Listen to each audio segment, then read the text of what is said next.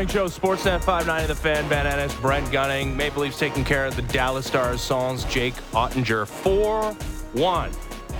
As Morgan Rielly, Mitch Marner, Tyler Bertuzzi, and then John Tavares with the empty netter all, all score for the Toronto Maple Leafs. Bertuzzi, another um, special teams point uh, for him as he picks up his second goal of the season. It was a spectacular play by Matthew Knies to keep it in the zone, keep it alive, and then Morgan Rielly with a, a shot that was right at the stick Mm-hmm. of Tyler Bertuzzi ends up finding the back of the net. But this is the guy that we talked about in leading up to this game that of all the newcomers, he was the guy that was most in the spotlight headed into that game. And yeah, early, ret- you know, he could have done worse than scoring on the power play and Boy, looking pretty, pretty good. Like that line as a, as an overall uh, a takeaway as far as the advanced stats are concerned. Like controlled the the run of play from a shot uh, attempt perspective. Yeah, I mean, he gets the goal, so it's easy to do a little bit of hindsight and say you like his game better. But I just thought he he seemed more engaged. And you know, you mentioned the great play by Knies and by Rielly there. That is the rare check, check, check goal. Normally, when there's a, a second assist involved, somebody just chipped it out, and uh, Yeah. two other guys did something. That was three remarkable plays. Knies to keep it in, Mo with the great, and then great hands on Bertuzzi. That's what he's there to do. I mean, there's myriad of other things you want to see out of his game that I don't know that we've seen in spades, but that's a big, big part of it is tipping pucks and greasy goals and rebounds and jam plays and all that stuff. Yeah, no one was freaking out about Tyler Bertuzzi. Okay, We were we were really holding ourselves back though. Yeah. Uh, the, the head coach uh, talked about one of his new additions in Bertuzzi yesterday after the performance. I have some takeaways. I thought it was his best game today. Yeah, I did. I did. So, um, I think it's been coming. You know, I've been looking at his game really closely, um, and there, there's some things that he's been doing that don't haven't got a lot of attention uh, and you know, haven't really stood out. I guess more is what I'm saying. But uh, looking really closely at his game, I've gone through. I looked at every single time he's touched the puck in, the six games that he's played, and he's he's done some very subtle things of keeping plays alive and moving the puck to his, his line mates. Um, that hasn't necessarily been rewarded with points, but I, I think he's been coming. But I thought his skating today, moving his feet and being involved in the play, was probably the most consistent it's been throughout the game. And it's great to see him get rewarded with a great power play goal. All right. So again, nobody's saying Tyler Bertuzzi was a bad player. I did wonder how how good you know. You've if anyone he would. if anyone was saying it, it was you. You weren't saying it, but Yeah, if was like- anybody's accused of saying it, I mean, it's I you. did. I mean, I just brought up the fact that he only had eight goals a season ago, and You did say that. had the one 30 goal season where he shot like 30 percent on, the year. Yeah, a Shout out couple Tage of- Thompson, yeah. Yeah, had a, a couple of 20 goal seasons, but that sounded to me, Brent, and like, tell me if you disagree. Mm-hmm. Okay. Like a head coach who's really trying to take control of the narrative and really trying to tell you that, hey, I know the points haven't exactly exploded Mm-hmm. for Tyler Bertuzzi, but you're not watching as closely as I am, and and he's actually off to a much better start to the season than you would you would believe. There was one word in that answer that told me everything I needed to hear. Subtle. Yeah, he's, When, when you when when Brad Treliving signed subtle player. when Brad Treliving signed Tyler Bertuzzi, how many words into a thesis about what you liked about his game would you have to get before you got to subtle little chip passes? In- in- never, infinite, never, because it You could wouldn't just- be there, yeah. You could send him to jail and tell him he's not coming out until he gets that word and say, "Sorry, I still can't get there. It's just too tough. I love my family, but I live here now. Sorry."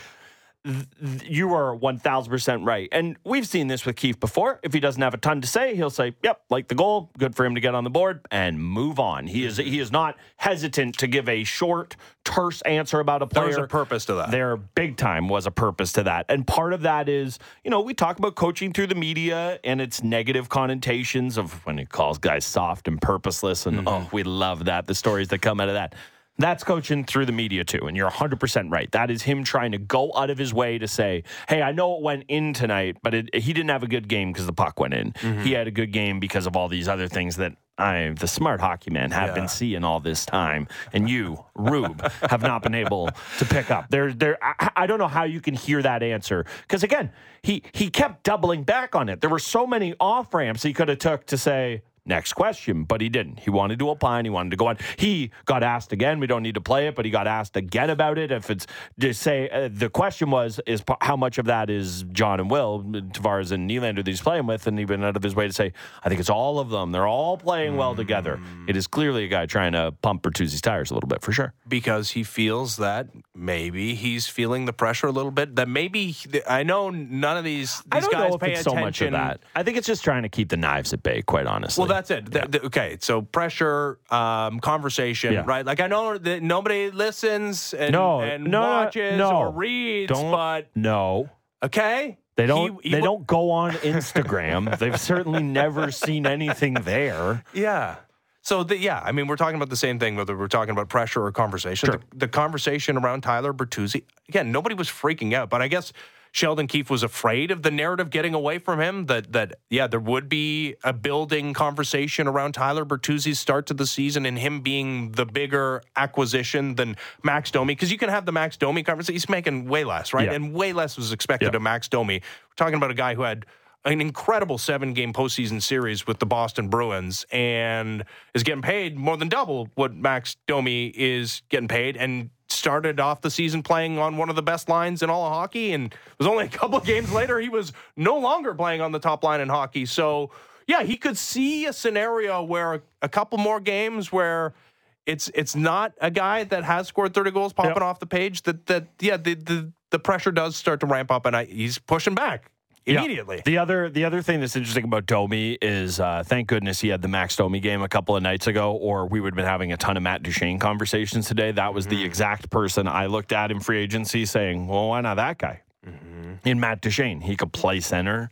He's fast. It is a trait the Leafs have lacked. Forget in their bottom six, just in the lineup. Uh, anytime they get a quick guy or a fast guy in this team, it sticks out like a sore thumb. So, I very good for Domi in terms of the timing that we didn't have to have that one to one comparison. And I think the other thing about Keefe, and it's it's just kind of a, a different lens of looking at it, but much similar to the thing you're talking about. He's been in this market market enough to know there always has to be one focal point. It's Yeah. not always bad. No. When Morgan playoff Rielly, and it was playoffs. We had a lot to talk about with Leafs, but that was the one prevailing narrative of wow, playoff Mo, look at this. There must always be a player that is the focal point of conversations. If it's the 60 goal season for Matthews, great. We're lauding him, rightfully mm-hmm. so. If it's Justin Holl and two went in the net while he was on the ice, it's a much different tenor. And I think that Keefe realized how it was going with Domi. And I'm sure a segment of him looks around and goes, okay, for some reason they're not looking at Klingberg. Domi's found his way. Ryan Reaves, uh, well, that conversation's been had. Uh oh, better come to Bert's defense here. I do think there's something to that. Yeah, the the focal point though, uh, in a positive sense, is on Joe Wall, who was yeah. sorry Wall, who like if you have a name that can be pronounced Wall, and and you're a goalie, why would you not take that opportunity to say, yeah, it's Wall? Like I, I'm sure plenty of people in his life call him Joseph Wall, but he wants us people- to pronounce it Wall. I don't think people in his life call him Joseph Wall. I suppose. do you think they go But up to not- him and are like, "Hey"? Jo- do you think his teammates are like, "Hey, Joseph Wall, how are you today?" No, I, I'm sure you know when he hears Wall, though he's not like offended, right? Like, "Ugh, I hate to do this because now, you know, people are gonna do it to me, and I hate having my name messed up this way. But like, there's how been do people screw up your name? my last name. Yeah, how? Oh, really? I I feel like Ennis has now become there's an, enough You're a so celebrity. famous. No, no, not me, but there are more Ennises in the zeitgeist for Tyler. whatever. Yeah, Tyler. It started with a couple of Tylers, right? But I, growing up, I used to get telemarketers all the time Okay. Saying as Mr. Enos. Oh, because so with me, not the last name, Gunning. Everyone nails that one because Yeah, it's that's- so studly. But Yeah. I, It's a good one. I, I have a neighbor who I live across, I've lived across the street from for three years now, and Mm-hmm. she just uh, was like, "Sorry, wh- can I just clarify? Is it Brent or Brett?" And I'm like, "It's Brent," but I, I do not care. I get Brett all the time.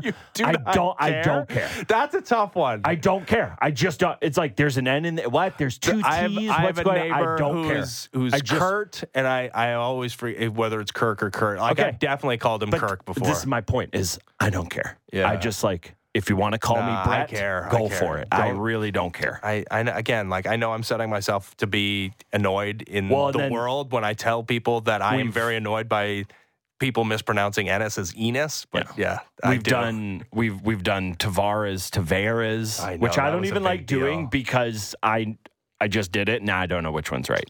I know, but we can't have this conversation too long, or the wrong one will worm its way into my brain. I know it's we've been saying Tavares for so Yeah, long though that that has. And then Gord remem- Stellick comes out and calls him Tavares every Ah! time, and I'm like, well, Gord's allowed. He can do what he wants. Anyways, Joseph Wall, very good.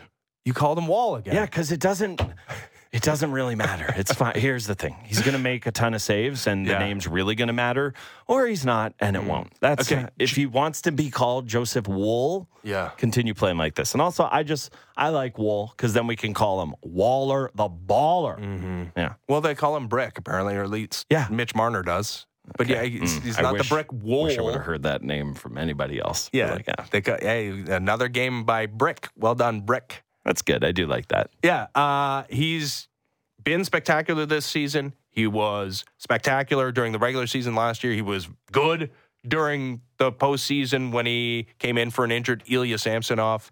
Um, he's obviously the de facto number one, whatever that means for really any team in 2023, but specifically this one with a couple of guys that are going to share the workload.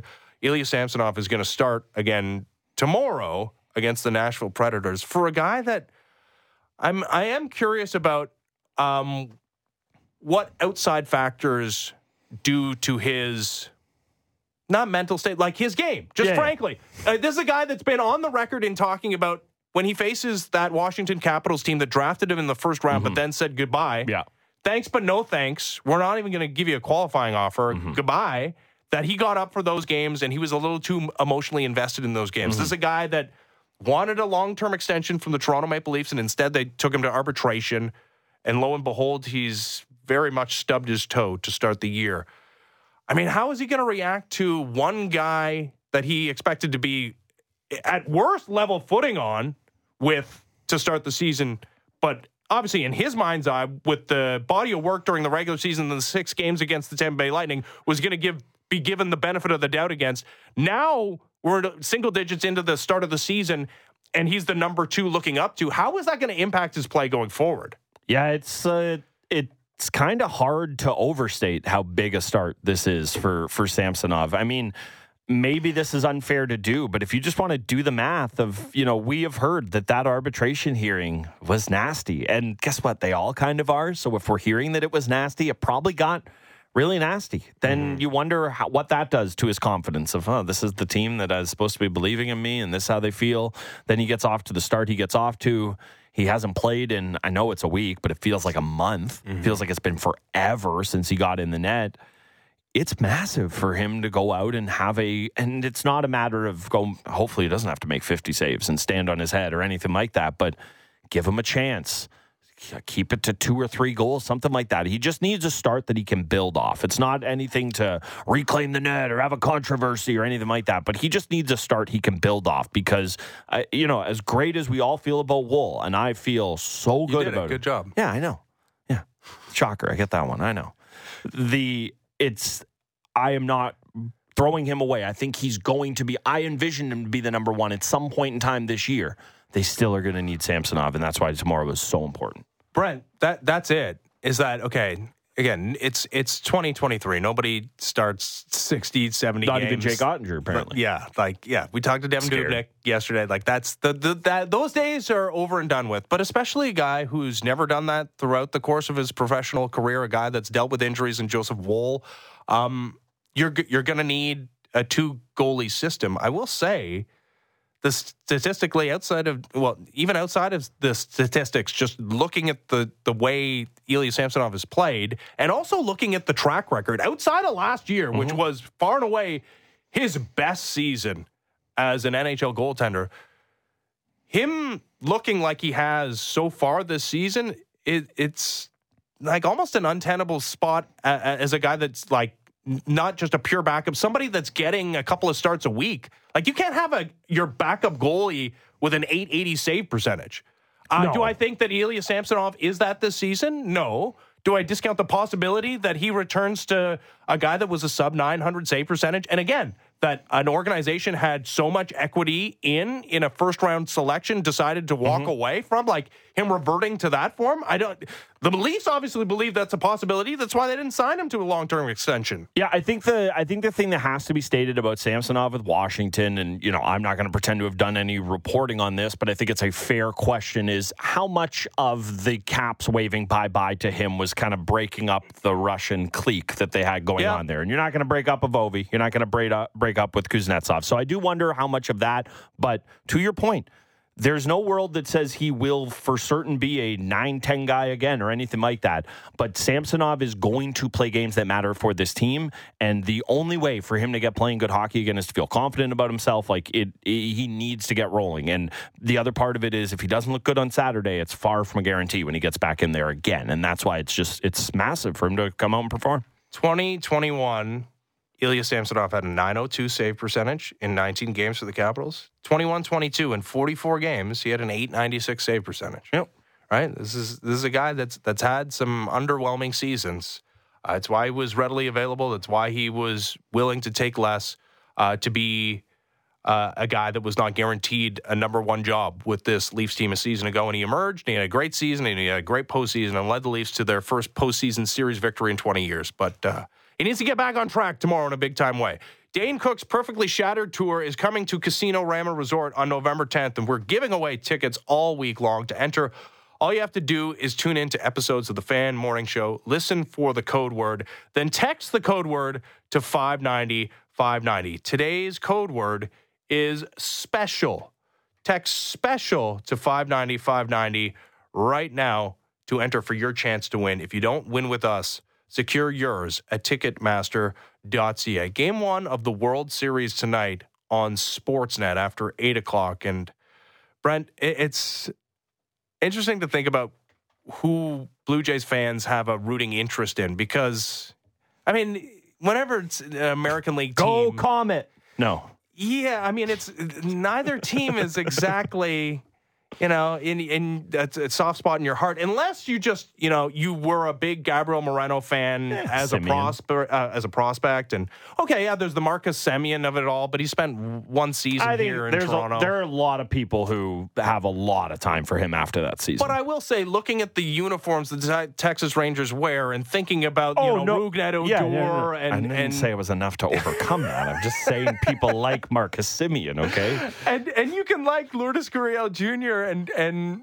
Gabriel Moreno. But yeah, I, I'm thinking you're going to be heartbroken if you're a Blue Jays fan to see them immediately hoist a, yeah, I told you, they commissioner's are, trophy. They are Blue Jays fans are rooting for the Comet yeah. in this World Series. Well, uh, or maybe they're just haters. Uh, anyways, game one tonight. Uh, this insider brought to you by Don Valley North Lexus, where you can expect excellence online and in the showroom. Visit DonValleyNorthLexus.com. In the Lone Star State is our friend Adnan Virk of MLB Network. Have you had any barbecue, Adnan?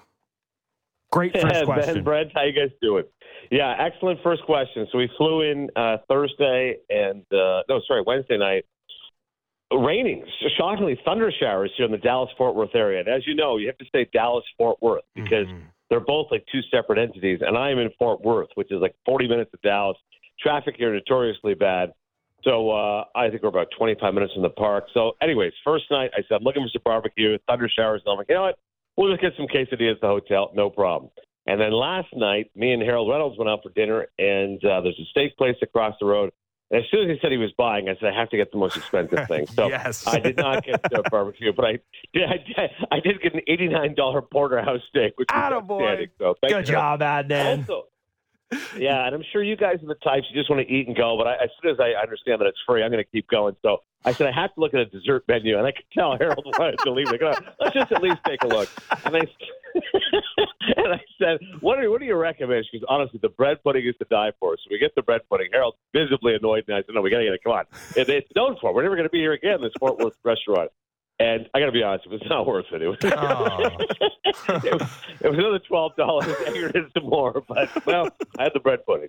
Atta boy, I love it. Yeah, no, you, you got to take advantage of the former major leaguer who's footing the bill. I think it's okay. I think I you actually- can afford I did- eighty nine bucks. I did the exact same thing when Ben took us all out for breakfast when we started the morning show. I got an extra slice of peameal. That's what I did. Slightly different tax bracket, but yeah, uh, good for you. Uh, yeah, I, I've been to Texas more than a few times and and come back uh, ten pounds heavier. Um, what are you most most interested in in, in this matchup, Adnan? Obviously, one team that. Uh, I guess I was going to say you, you, you expected to be here, but not necessarily. I mean, the, the Rangers were the surprise of the season, the way they controlled that division for long portions of it, uh, except for game 162, where they lost to the Mariners and handed the Astros the AL West.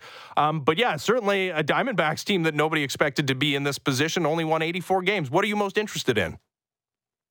I think it's just a matter of the Rangers' offense against the D-backs pitching, like which ultimately will win this series. Because you're right. Uh, When you look at it, go, oh my God, this is such an unpredictable World Series. And it is.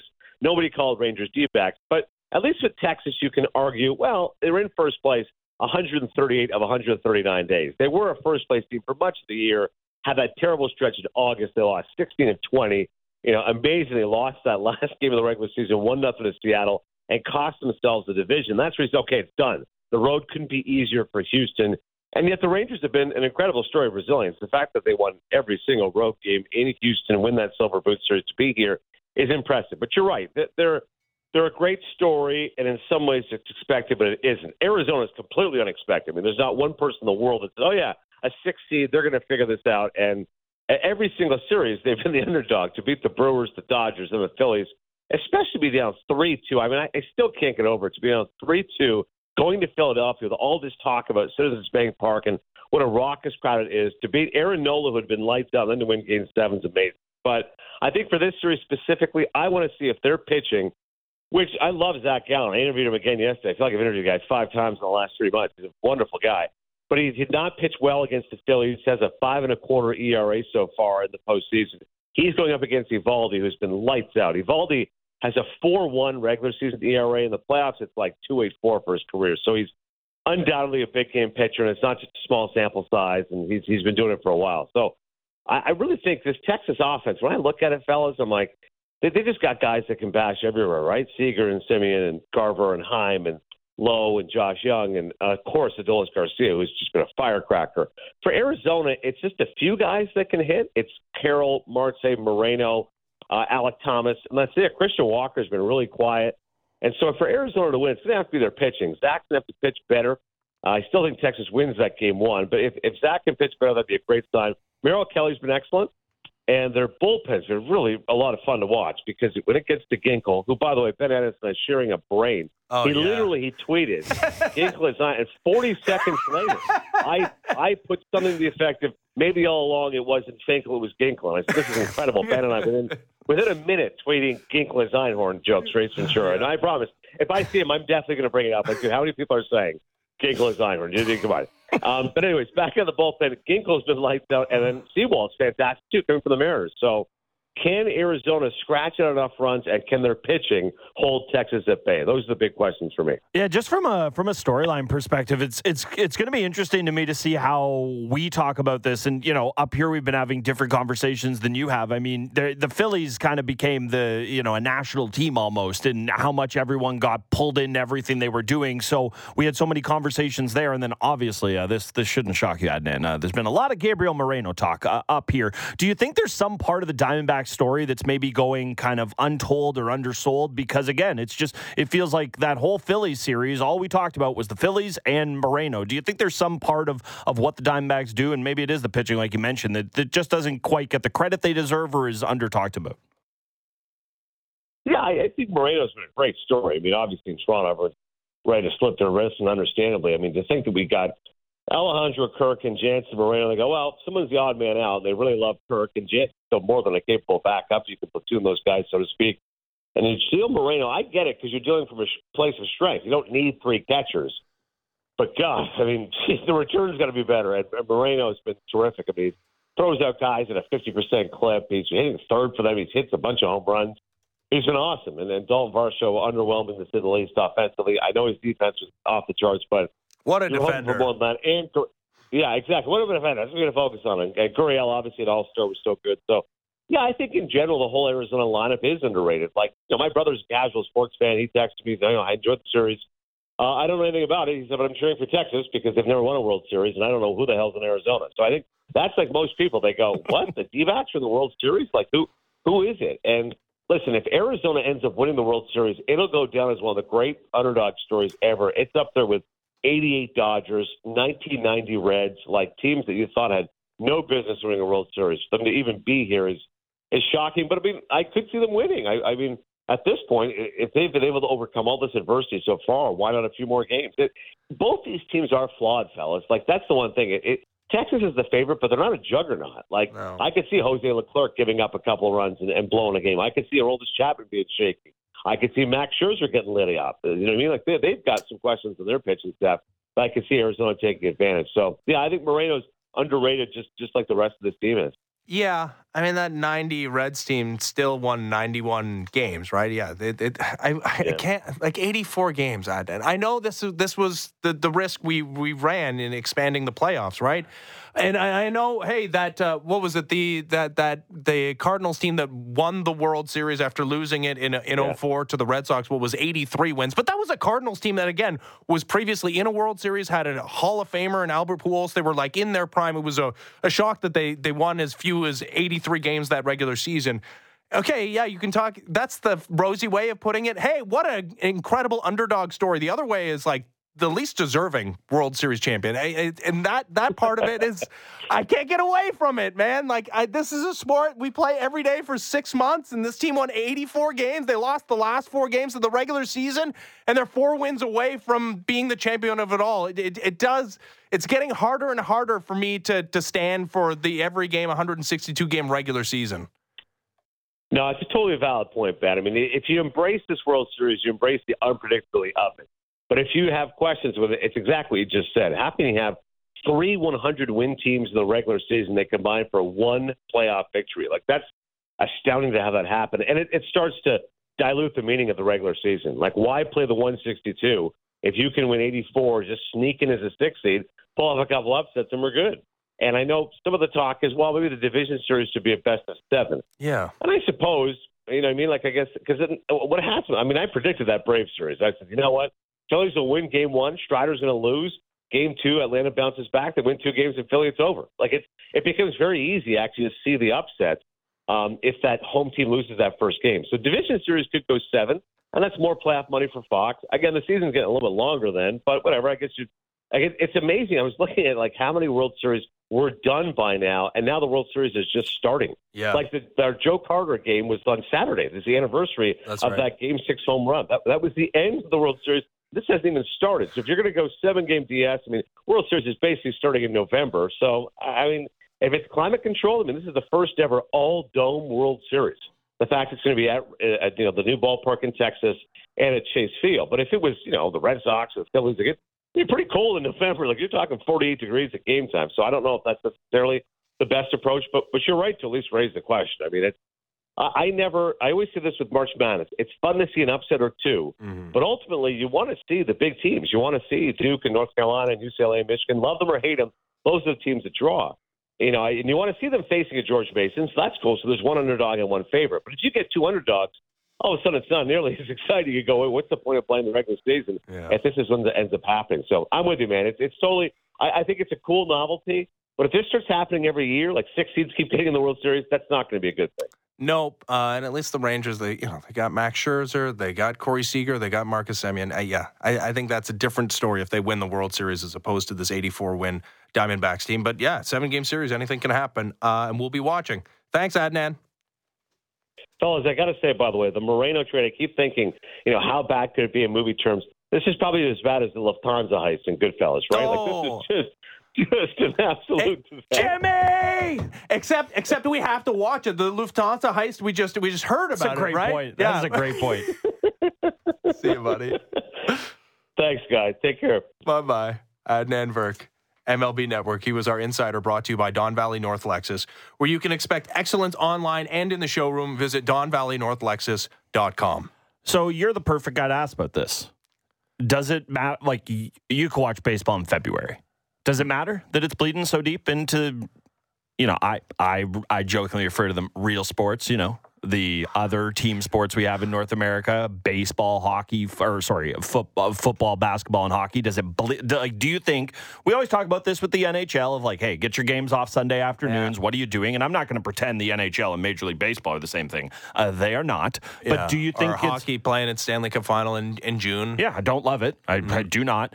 Do you have an issue with it? It's like it's cold outside. I have to wear a coat. Yeah. Baseball's still on. I don't love it, love it. I do. I I I will say, yeah. If it's an outdoor World Series, if if this Mm, I go the other way. Nah, but Disgusting that it's in a dome. What's wrong with you? Play a game in the elements. It's just it's so man. Playoff baseball is already so different, and then you know we we play it in conditions that nobody's played in throughout the course of the entire season. What I was thinking about when Adnan was talking about yeah extending the the division series to his best of 7 You're like more baseball. Oh well, my no, god. no. I was I was actually thinking the opposite Mm. because we've whether it's explicitly said or not, the regular season means less. So let's just have less regular season then. Just just chop it off. Chop off ten games. Okay, 152 games. Just get rid of and then play double headers. Like just just if let's make the whole thing out of playoffs then. If all that matters is the playoffs, Which it I- does. okay, and I love playoff baseball. Like, and no, I'm don't get me wrong, I love it, but I, I feel like a seven game series, and I this, I made this argument what was it, mm-hmm. last week, a couple weeks ago, that in a seven game series, at least you need four starters, right? That's more reminiscent mm-hmm. of what we get during the regular season. I think that is a little more fair. I think you get less chance of an 84 win Diamondbacks team getting to the World Series like you do this year. So okay, it's all it's the playoffs. We're just like every other sport. Get rid of some regular season games then. Fine. I don't think you could touch baseball's regular season. Why It's not? the sport that the record book means the uh, most for. And Babe Ruth played fewer regular season games, but 154. Like then, this the 162 is not like it's not ingrained in the fabric of the of the sport. I I think that if you're if you you you are to my opinion changing kind of the fabric of what makes the game the long road to get into the playoffs It's And if already- you- it's over. if you have the issue with that then then you should be arguing the other side of it and saying just go back to what it once was and you just have your CSs in a World Series or hey you could just do a World Series for for like if that if you are It's beyond. We can't go back though. Toothpaste is out of the tube. okay they're not going to take away regular season games that isn't happening Well, if you can make a financial argument, I know we got a break. I Yeah. know, I know, I know, I know, I know. But yeah, if you can make the financial argument that they're not losing any money, because yeah, the playoff revenue revenue is spread amongst all the 30 teams. Go talk to the NBA about that with their play-in tournament and see if they're they're going to chop the regular season anytime soon. Yeah. Uh, okay. I, it's just Not saying you're wrong. I'm just saying it's not happening. All right, when we come back, Hal Gill, former NH- NHL defenseman, currently Preds broadcaster, as the Fan Morning Show continues. Ben Ennis, Brent Gunning, Sportsnet 590 The Fan.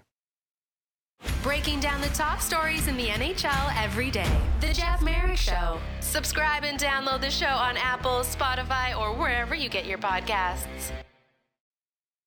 Fan Morning Show, Sportsnet 590 The Fan, Ben Ennis, Brent Gunning. Leafs 3 and 1 this road trip so far. Season long, 10 day, five game road trip with no back to backs. And then they're off to Sweden shortly after. Weird start to the season for that team, yeah. just scheduling wise. Yeah, well, I mean, picking up points in these games and uh, when they're on the road, and Mm-hmm. yeah, if they pick up points in Sweden, not necessarily easy, uh, would uh, pay dividends because the schedule probably going to open up uh, later on in the season. They wrap up this uh, road trip tomorrow in Nashville on Hockey Night in Canada. Let's talk to Hal Gill, former NHL defenseman, Nashville Predators broadcaster. How's it going, Hal?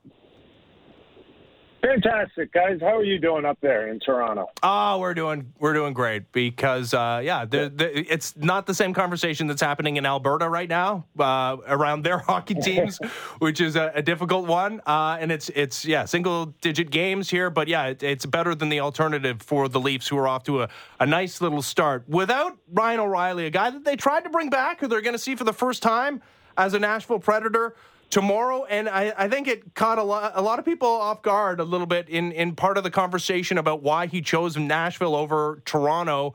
Money being equal was being out of this market. Um what what have what have you made of the the early days of Ryan O'Reilly as as a member of the Predators and the idea that hey despite being an Ontario guy yeah he he preferred to to be out of the spotlight of Toronto Yeah, it's a well. First of all, let me just get into what Ryan O'Reilly, you know, just watching him on a day in day out basis. You know that I think it's a perfect fit for him. He well, you guys know how he plays the game and how he the face offs. He's got a great stick, and it impresses me every time I see it. Uh, you know, he can score goals, he'll kill penalties, he does everything, but he's kind of trickled down to everyone on the team, including veterans like Filip Forsberg, who he's worked with and they have chemistry with, and he just brings that work ethic.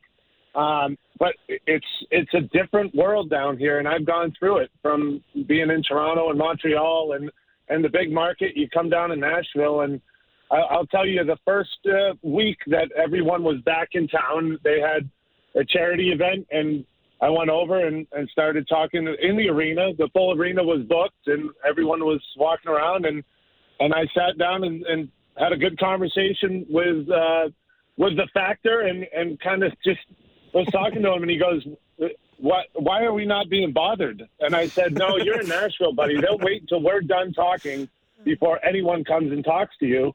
And he was like, "This is this is a different world. You know, it's it is a it is a at a charity event in in Toronto. I've I've gone through the the red carpet, and you walk and you wave and you say hi to a few people, and then you're gone." And this was a, a full night where we were just hanging around and talking to Smashville's fans, and you have conversations with people, and people are are wait their turn to talk to you. And he said, "This is this is a little different." And you know, you go to different things around the city, and you can have a conversation with a fan, and you move on. And it's a it's a different life and a lot easier life. Um, you know, it depends on what you want. I, I feel like Nashville has a, a great fan base that shows up and gets loud and rowdy and you'll see that tonight, uh, and especially on a Saturday on Broadway. It's going to be great. But once you get away from the rink, it, it dials way down, and I think that's a lot, really enjoyable for a lot of players. Plus, you know, we don't have taxes down here. Uh, the ta- taxes. It always comes back The to the taxes will get taxes. So you know it's funny, and I, I just I look at the run of teams you played on: Boston, Pittsburgh, Montreal, Nashville, Toronto in there as well, and Philly. It's like it, one of those markets very different than the others. And I don't, you know, you you live in Nashville, obviously you love your time there, but do you feel the difference? Not so much on a in a moment like that where you're in the the you know a charity event or something like that, but just in your day to day. You know, I think there's a lot of people who think, you know, if you're a Leaf, you're walking down the street and you feel like everyone's looking at you. Do you feel differently Yeah. as a person in Nashville than you than you would here in Toronto? A hundred percent different. It's a it's a different, and you don't understand it until you actually go through it. Um, and you hand, people handle it differently. I remember going to Toronto and I, I felt the pressure, and I felt the pressure from the media, and you could see it in the locker room after games. You know, if you lose a game, you, you guys don't want to talk to the media because you know the media is going to roll over on you. Uh, you know the fans aren't happy, and you don't. You're afraid of how they're going to treat you after, and so you go to games. I, I guess you're always excited and nervous about a game, but you're going in with a different feel. Uh, you come into Nashville, and you know the weight's off your shoulders. You go out, you play your game, and and then you can go on your way. And there's no there's no pressure otherwise. I I, I will say I felt it in Toronto, and I, it was it was I I liked the pressure, but it was it was a lot. It was taxing. It was mentally, uh, it was and emotionally, it was like okay, the, the, the fans are down on me, and you know I got to be better for the fans. I got to fight for them. And uh, when I when I signed in Montreal after that, I was like I. I'm never going to feel that again, and so I, I kind of said, who, "Who cares what Montreal fans think of me? I'm going to go and play my game." And I kind of forgot about it and, and ignored it. And that's hard to do in Montreal, but I was convinced I really didn't care what they thought, and it made it a lot easier. But in Toronto, it was new to me, and it was a it was a different beast, and it, it was it was hard at times to handle. I get that I- I- entirely. Like, oh man, I would not be able to handle it. But guess what, Hal? I'm not a pro athlete, though. I, I gotta say, like, hearing you say those things, like, it makes a ton of sense to me. But I, I do want to. I, I want to believe in my And let heart. me let, Yeah. let me just let me just say I. I, I actually I love the fact that every time you go to the rink, it's it feels like Game Seven. Yeah. I mean, I love the I love that pressure. It's just it gets to be exhausting after a while. Well, uh, yeah, especially if there's there are no victories. I mean, Ryan O'Reilly spent such a limited amount of time in Toronto, and there was nothing Yeah. but positive things to be said about that team when he arrived because he came with a slew of guys that were, I think, universally lauded as great acquisitions at the trade deadline. But what I was going to say, Hal, is like I want to believe that like the mentality that it takes to to to become a pro athlete and and the the always believing in yourself and and and blocking out the negative energy that the the reward the thought of the reward would weigh uh, outweigh the risks of playing in a, a market that is intense about the sport in which you play. Like I, I know, I understand the argument against it. And again, if if it were me, I get it. I would want to walk to the rink in flip flops. That sounds amazing.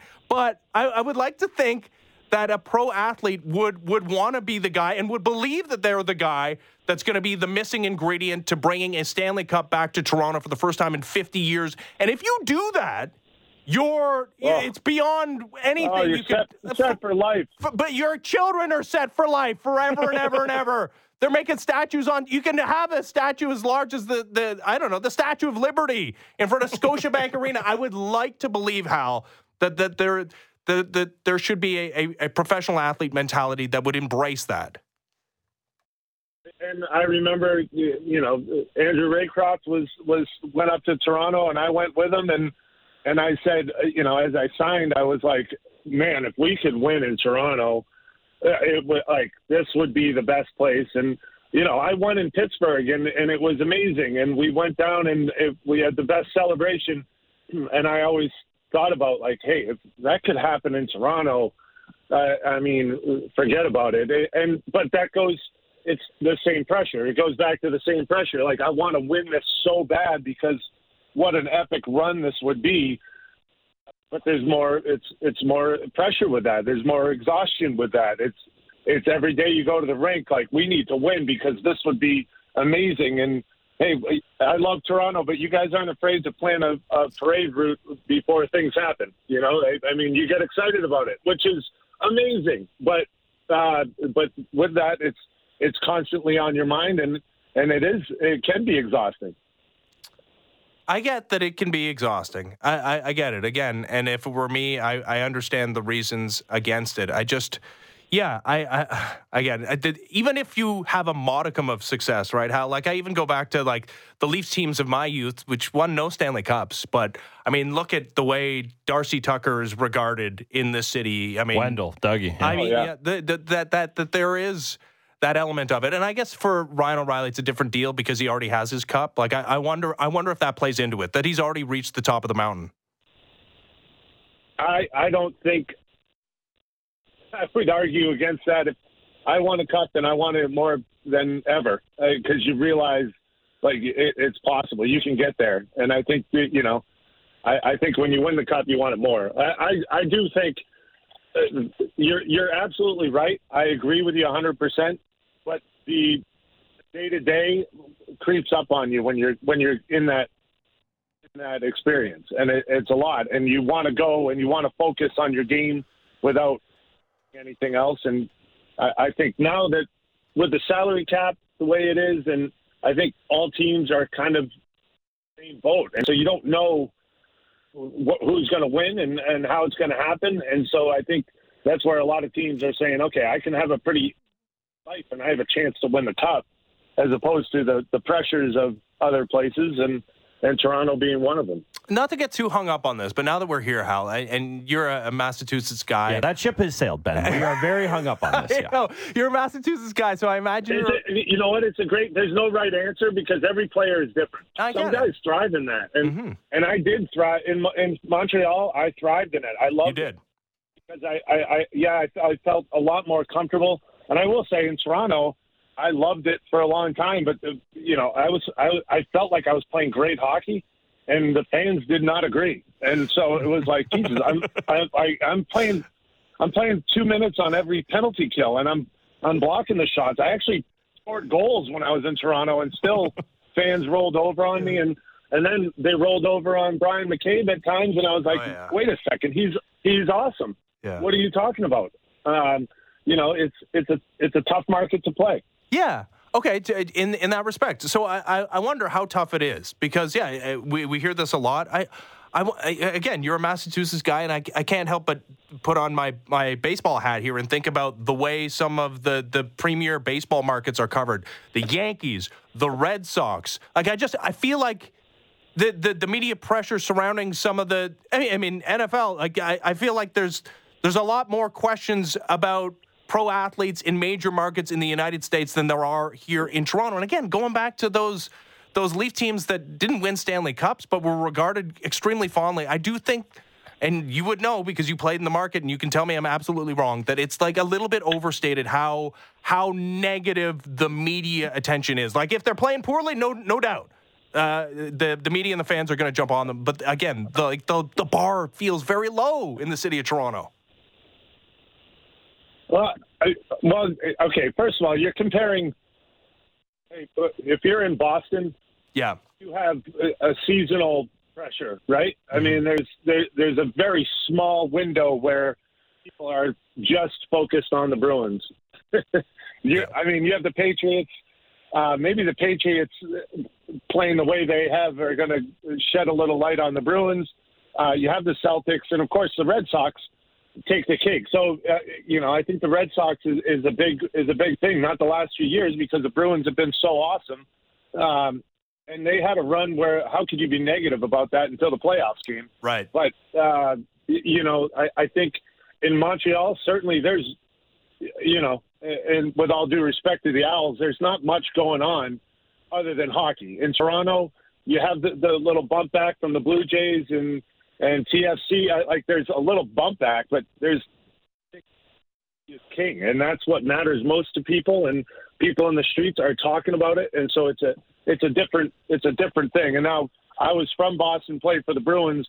That brings its own set of pressures. That that that turns into like your your brothers and sisters giving you grief, and your cousins, your family giving you grief, as opposed to just Joe fan that stops you at the dunks. You know, it's it's a different it's a different it's a different feeling. I get it, man. Um, I do. I, I understand it. Um, and yeah, uh, the Leafs would look a little different with Ryan O'Reilly centering a third line this season uh, than they do with, yeah, what was Fraser Minten there for a second. All right, uh, Hal. I wish we had more time. We Yeah, got, thank you for letting us grill you about your values at 8:40 in the morning. Thank you, Hal. You you know what you know what I love about Toronto. What's that? You know, you you guys, you know, you bring me on the show, and then when we talk about this, and we have a good conversation about it, and I guarantee you, there's there's there's fans out there in Toronto, and like, ah, Hal Gill cracks under the pressure. He doesn't like the pressure. I, if I made money he made, I'd go out there and I'd love the pressure. Put it on me because I want to go out there and win the cup for the fans, and and so I know there's that, and trust me, I get it. I I agree with you. I'm just trying to give you the, the inside scoop on a, uh, the the mental side of the game. 100%. Oh, we loved it. Thank you. Thanks so much, Hal. See ya. You got it, guys. There's Hal Gill, former NHL defenseman. I, I love You him. really did just grill him about his. I va- can't help- What, when I what do you hear that- hold dear to your? Uh, buddy, you are I think the- watching- buddy. I think the exact same thing. Okay, I know. You were watching me as he was saying that, and it's like, ah, on the one hand, like I told him, like if it were me Oh and I God. was the millionaire pro athlete and I had a chance Coyotes to. hit me up. Woo! But yeah, it's not me, and I would like to think there's a value in playing in Toronto. Yeah, I think uh, I think 34 and blue and white holds it. All right, uh, have a great weekend, everybody. This has been the Fan Morning Show, Sportsnet 5 9 Fan Ben Ennis, Brent Gunning. Good morning.